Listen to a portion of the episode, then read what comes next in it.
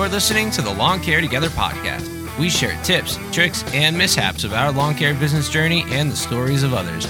This podcast is about getting your business off the ground, setting yourself up for success, and taking care of your clients. We're here to learn together, grow together, lawn care together. Thanks for listening, and we hope you enjoy the show.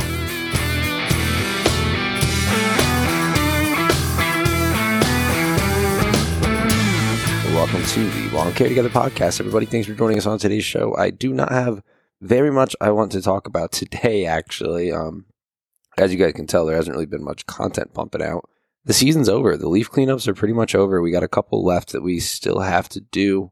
But like I said, not much. And then we are kind of getting snow here and there. We just got, maybe 2 inches of snow, but it didn't really stick to the roads. So we didn't have anything to plow the other day. And that kind of was a bummer for the business. And just, I was excited to get to use the plow truck. My dad came over this morning and plowed my driveway, just like the half inch that was left on the top, mainly just to clear it out. And then he needed to come get the salt spreader for the truck anyway, which was at my house. So, you know what, let's talk a little bit about plowing, I guess, today.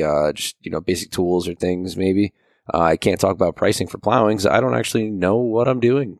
To be perfectly transparent there, we do not know what we are going to be doing for plowing and, you know, charging commercial, residential, et cetera, et cetera, et cetera. We are just going to be doing our best to make money as we can. Similar to lawn care, we kind of know what we need to make, $65 or so a driveway. Some driveways more, some less, but not much less. I think 55 is like our minimum. So again, always good to set a minimum. Like I said, I really shouldn't be talking about pricing. I don't know what I'm talking about per se, but I feel like you have to kind of feel out the market and see what people are going to say yes and no to. And we haven't had that many people say yes outside of our very, you know, good customers who want us to either plow for them or they really didn't care about anything with lawn care and they accepted any price we gave them. Those are your best customers. They'll always be your best customers. They're going to be your best for lawn care, for landscaping, for plowing, for literally anything. You could sell them Girl Scout cookies. They don't care. And so we have had a couple, not necessarily with pushback. They were just kind of silent. I think I had one say, like when I said it was going to be $80, it was, or they came back with like, oh, our old guy only charged us like $55. And I was like, well, that guy didn't make any money because this is a quadplex with a shared driveway. So it's one driveway that goes up into, you know, probably 8 parking spots and a center lane. It's probably a couple hundred square feet. Pretty big, not huge, but big enough, you know what I mean? You get the picture there. And so I just felt like, you know, if everybody in this quadplex, like, can you just chip out $20? To me, that made sense. I'm charging below a minimum almost for the individuals. And, you know, I felt like for the type of property. And so when it comes down to what I expect a landlord or somebody to be willing to pay, because they're going to be charging out on their, I don't even know what word I'm looking for here, lessors, man. It's 11 o'clock at night and I am pooped. I'll tell you that. It's been a long week. It's been a long day. It's been a long year. Lots of stuff going on. You know, I'm coaching again. I think I told everybody that before, but I am coaching again. I tried to resign because I wanted to spend more time with my family and have more time to just do my job, maybe put some more time into blades, do all these things that I really haven't been able to focus on in the past, and it didn't necessarily work out that way. They couldn't find anybody to do it, so they called me back, and they're like, hey, man, we could really use your help. There's no one applying for this position, and I was like, yeah, because it's a very niche market. You know, swim coaches isn't very prominent in any area necessarily, but it's not something that's what people want to do with, you know, their life, their career necessarily. I do it because I love the sport. I love the kids, and it's just rewarding personally. I get to coach the kids in something that I loved growing up, and I guess there's just, you know, that living vicariously through them and getting to see them either do better or go through the things that I went through and being able to coach them through that. It's not just coaching the sport, but coaching them through the experience. Something about that I just really vibe with and I love. Granted, I didn't want to go be a teacher, and so most of the time they have teachers coach, and that's not the case here. So I don't know what to tell you there, but I got stuck doing coaching again. So I say stuck, but again, I do love it. I'm not spending as much time as I have on the past or in the past on it, but I am coaching this year, so that takes more time away from everything as well. I'm getting home late. I'm eating late. I'm putting the kids to sleep, saying goodnight to my wife, spending some time doing schoolwork, which is going to be done here in the next week or so. I should technically be finishing up my associate's degree, my free associate's degree that I was getting for business management, which, again, not necessary for anything I'm really planning on doing. But I just thought it would be cool to have an additional degree. I have my bachelor's degree. Everybody already kind of knows that if you've listened to the podcast, but albeit none of this is talking about plowing anymore, is it? So back to plowing. Things that I guess you really need to get started plowing. You're going to need a truck. You're going to need a plow. What type of plow is going to be up to you and the size of your truck as well. How much money do you have to spend? Are you buying used? Are you buying new? Do you need something that has wireless controls if it's maybe a home plow? When I say home plow, those are smaller plows built for half-ton trucks rather than three-quarter-ton trucks. So that's like your Ram 1500s are typically like a half-ton. Anything 1500 is really half-ton. Ford F150s. Granted, some, and this is a cool tip or trivia knowledge, some F-150s actually have built-in plow suspension. That was just like a base thing for them. And so you can plow with an F-150, or you might see people plowing with an F-150, and that is because it was built to do that. It was built Ford tough, right? That's what they say. So if you can't tell, I'm also getting over a cold or something here. I don't really know. The kids are constantly sick from daycare. So part of me, that's another reason I haven't really been recording, is because I know the quality and the sound and everything's just going to be really off and nasally and bad. But I don't want to leave everybody hanging. It's been probably 2 or 3 weeks since I recorded a podcast. And so I figured, we just jump right back into it. So you got your plow truck. Now, what kind of plow do you get? Which plow truck, it doesn't really matter. You want a 3/4 ton, 1 ton, whatever, something bigger, but you can plow with a 1500. And I want that to be known. I want people to understand that you can plow with a 1500. I did it all last year. In our first year, we made our money back on the plow. I have DK2 Avalanche, or an Avalanche DK2 plow. It's a 2-inch front hitch receiver that gets installed on the truck. And from there, I just use that and a wireless remote that connected to the battery, like the plow connected to a system that connected to the battery that had a wireless receiver. And then I could move it up and down from inside the truck. The only downside was that I couldn't turn it left and right from in the truck. I had to get out and do that. The other bad part about that one was that the truck is so low, or low enough, and the way it was set up on the truck as well with the 2-inch drop or 2-inch receiver, it has a little drop under the bumper, so it's already low to begin with. And then if you ever hit any bumps or the front end sags as you put the plow on, you're really riding with the frame of the plow close to the ground. And there's a couple ways that I was able to fix this, or I could fix this. I could either get a different style frame where I can just slide in and eliminate, I believe it was called the D frame on the Avalanche DK2. The other option was upgrade my suspension on the front of the truck. Now, I could do this in a couple different ways. There's the Timberin system, which I think I might have talked about in terms of hauling in the past. If not, Timberin sells these bump stops, is what they're called, on these trucks, or all your trucks. And so they can either prevent your truck from reducing this the sag in the back when you connect to a trailer. And this is done by the bump stop, which is... Timberin sells a much larger, more dense material than the ones that come stock on your truck, and it'll reduce the amount of drop that it can have. And I think it was great. I think it made my truck look like it was riding better. It didn't necessarily ride better, but it looked level. And I think that was more important with like longevity of the health of my truck and everything. So I liked that, but you can get them for the front of your truck as well. And so this way it won't drop so far down when you put the plow on, and therefore it would cause the entire front end to lift up a little bit. And therefore, now I'm thinking about this, trying to think if the frame actually really drops at all.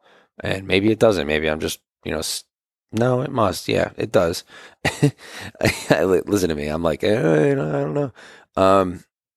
You're putting a lot more tension on the front tires, and you do see the drop in the wheel wells. And so If you get this upgraded suspension that you can put on most trucks, they sell them for different systems probably or different setups, but they had a lot of different designs on the website. And I'm not necessarily trying to advocate products or anything like that, but this thing was awesome for the back of my truck. And I've really been considering the front, but it's like $200, 250, $300. Would it work though? And would it keep it from bouncing and maybe protect the life of the plow and make it last longer and make it easier to plow and things like that? Probably. So having the right tools, things like that, for even just a 1500, you can really set yourself up for success. I wish I had something that I could turn it left and right. I probably could have even installed some sort of winch system on it and, you know, had it either pull left or right. If I really, really wanted to kind of change the way that it worked, I don't know. There's a lot of different options, or I could have just bought something that maybe did that from the inside. It probably would have cost me another $1,000, but it probably would have been worth it, right? That would have been, let's see, it was, I want to say 1,800, but it might have been more than that when I first bought it. It's probably worth a lot more now. This was pre-COVID or around COVID. And so price of everything went up, and that's just due to materials and labor and everything else costing more. So, you know, you could do that. You could take that route and get the 1500 and just get into plowing and try for the first year, and it'll probably pay for itself.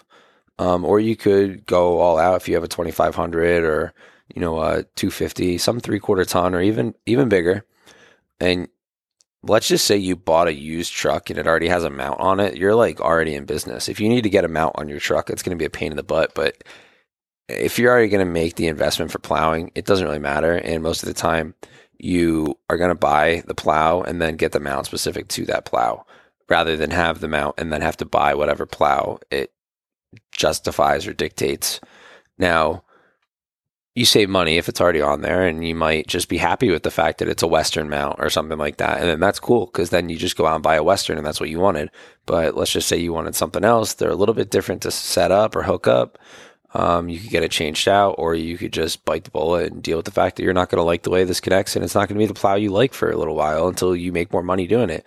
But I would say the lowest barrier, or not lowest barrier of entry, but what you want to do is spend as little money as possible going into snow plowing to find out if you're actually going to like it. I had that conversation with Mike and Mikey, and they really talked about either not doing it or talked about subcontracting for somebody to do the work for them so that you could get a gist of what it's like and what they're charging. So if, you know, say they're paying you out $60, they're probably charging $100 or something like that. So they're making a good profit on you, even though you're just showing up and doing all the work. They're going to make their money. So this way you can really gauge how much maybe you should be charging, or at least what you value that work at when you're subcontracting. And then now, how much do I charge to make my profit when I do it myself? Like, where is that built in for myself? We aren't doing that. We're figuring it out ourselves. So be it, but we have our plow. It looked like it was working pretty good today. It's on the truck. There's I want to say a toggle, but I don't even know what I'm trying to say.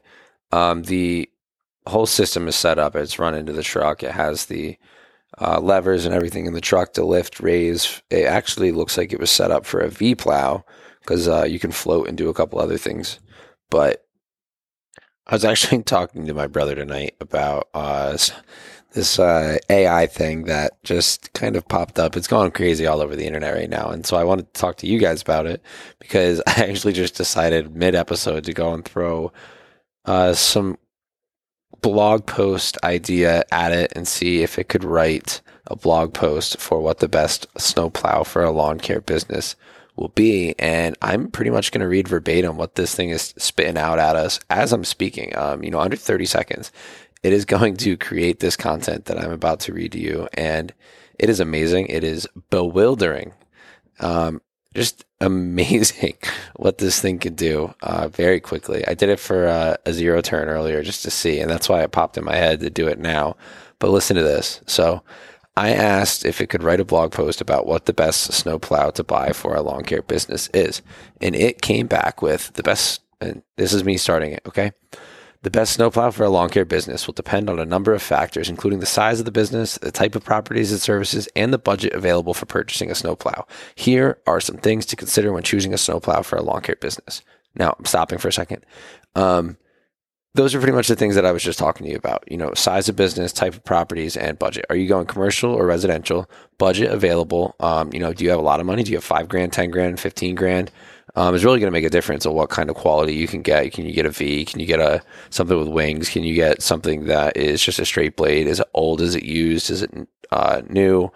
The size of the business. Are you commercial or are you really going towards the residentials? I kind of just said that, but like, do you have 50 commercial sites, or do you have one commercial site? Do you have 50 residential properties that you're servicing, or do you have like 5 residential properties, or do you have 200? You know, there is a lot of variance there in what you need. And so I think it's important, like the ruggedness and everything that you're going to get. So let's go into the blog post again. This is number one for what it says. Is size and weight. The size and weight of the snowplow will determine how easily it can be maneuvered and how much snow it can handle.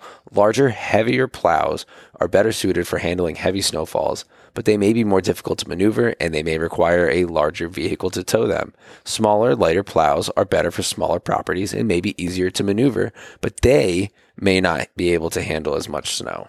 You know, that was number one, so I'm coming out now.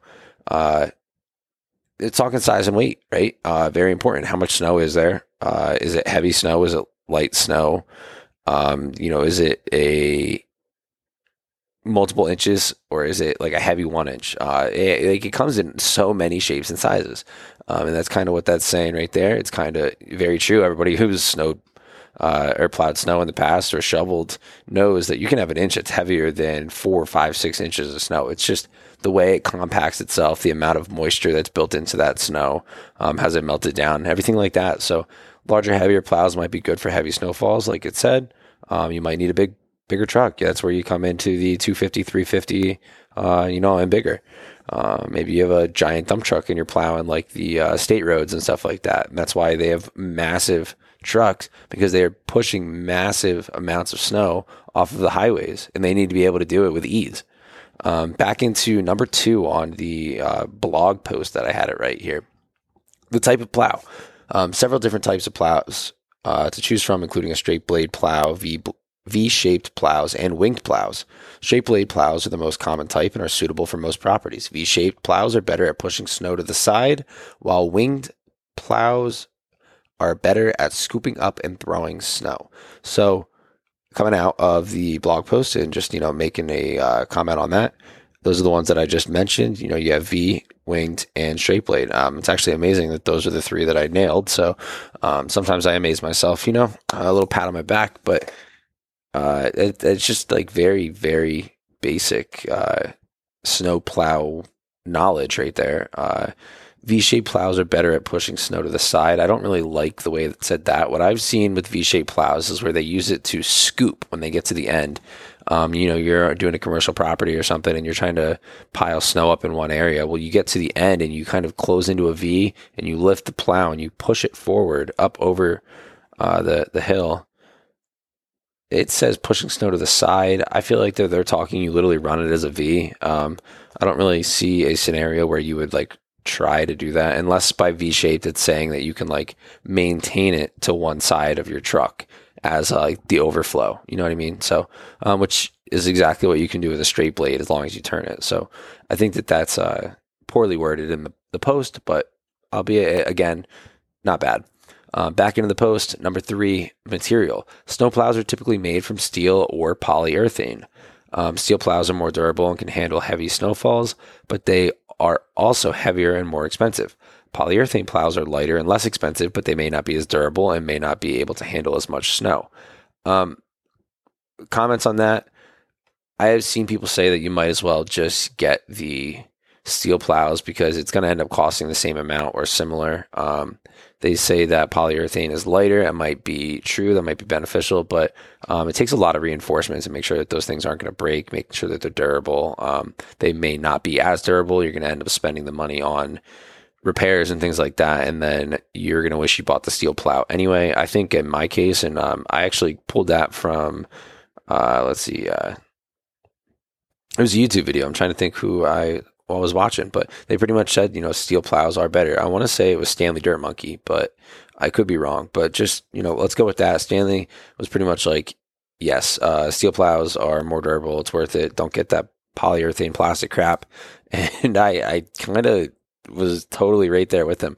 To number four now, mounting systems. So snow plows can be mounted on the front of your vehicle or on the back using a 3-point hitch. Front mounted plows are better for maneuverability and visibility, but they may not be as effective at pushing large amounts of snow.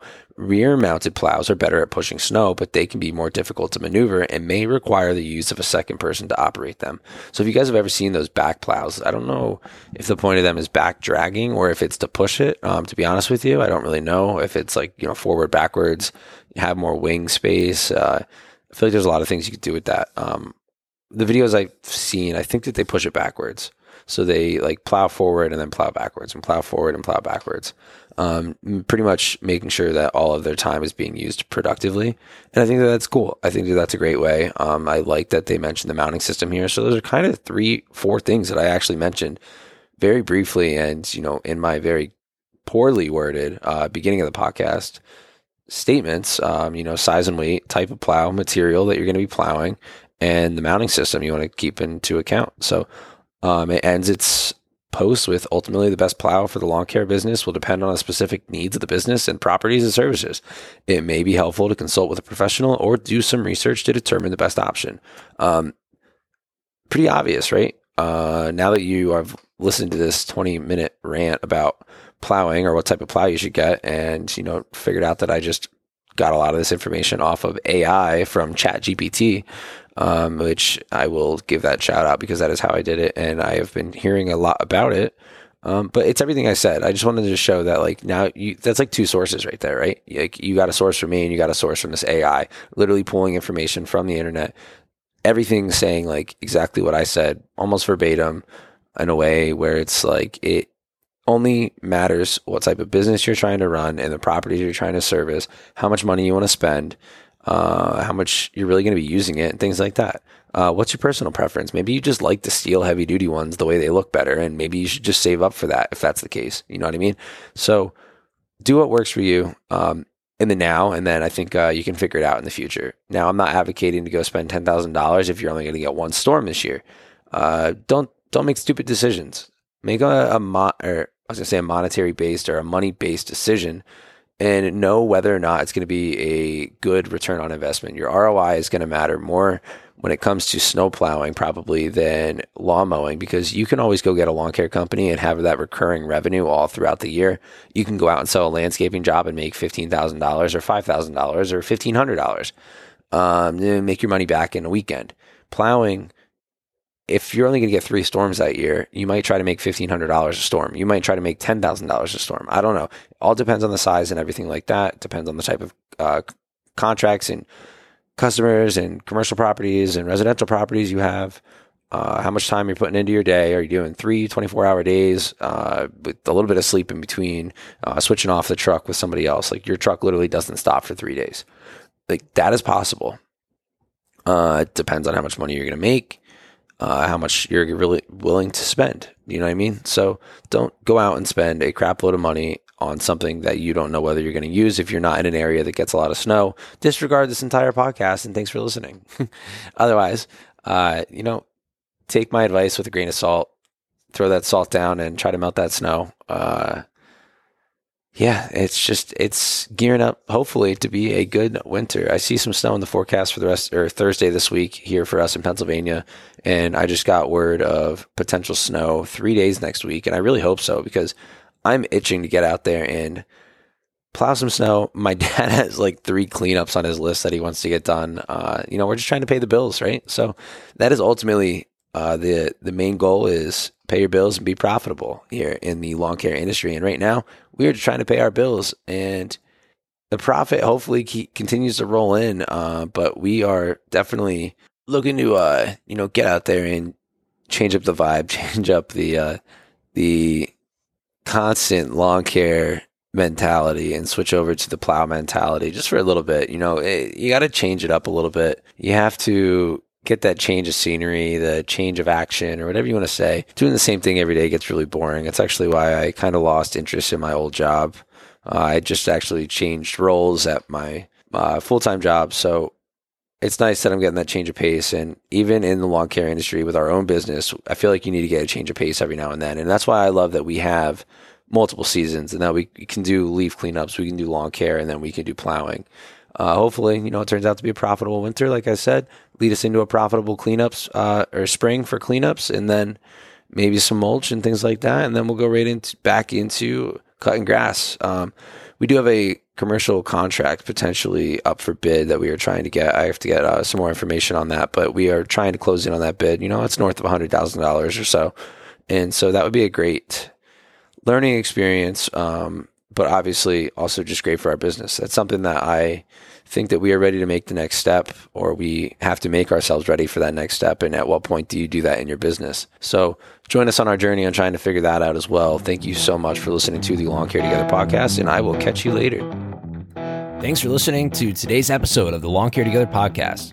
All the tips, tricks, and advice given on the show is what has worked for us and may not necessarily fit your business. We urge you to carefully evaluate the decisions you make in your business to ensure you are always on the right path to success. With that being said, we hope we've provided you with some valuable information that can help you grow quickly, increase your efficiency, and avoid mistakes. Business isn't easy, so don't forget, you're doing a great job.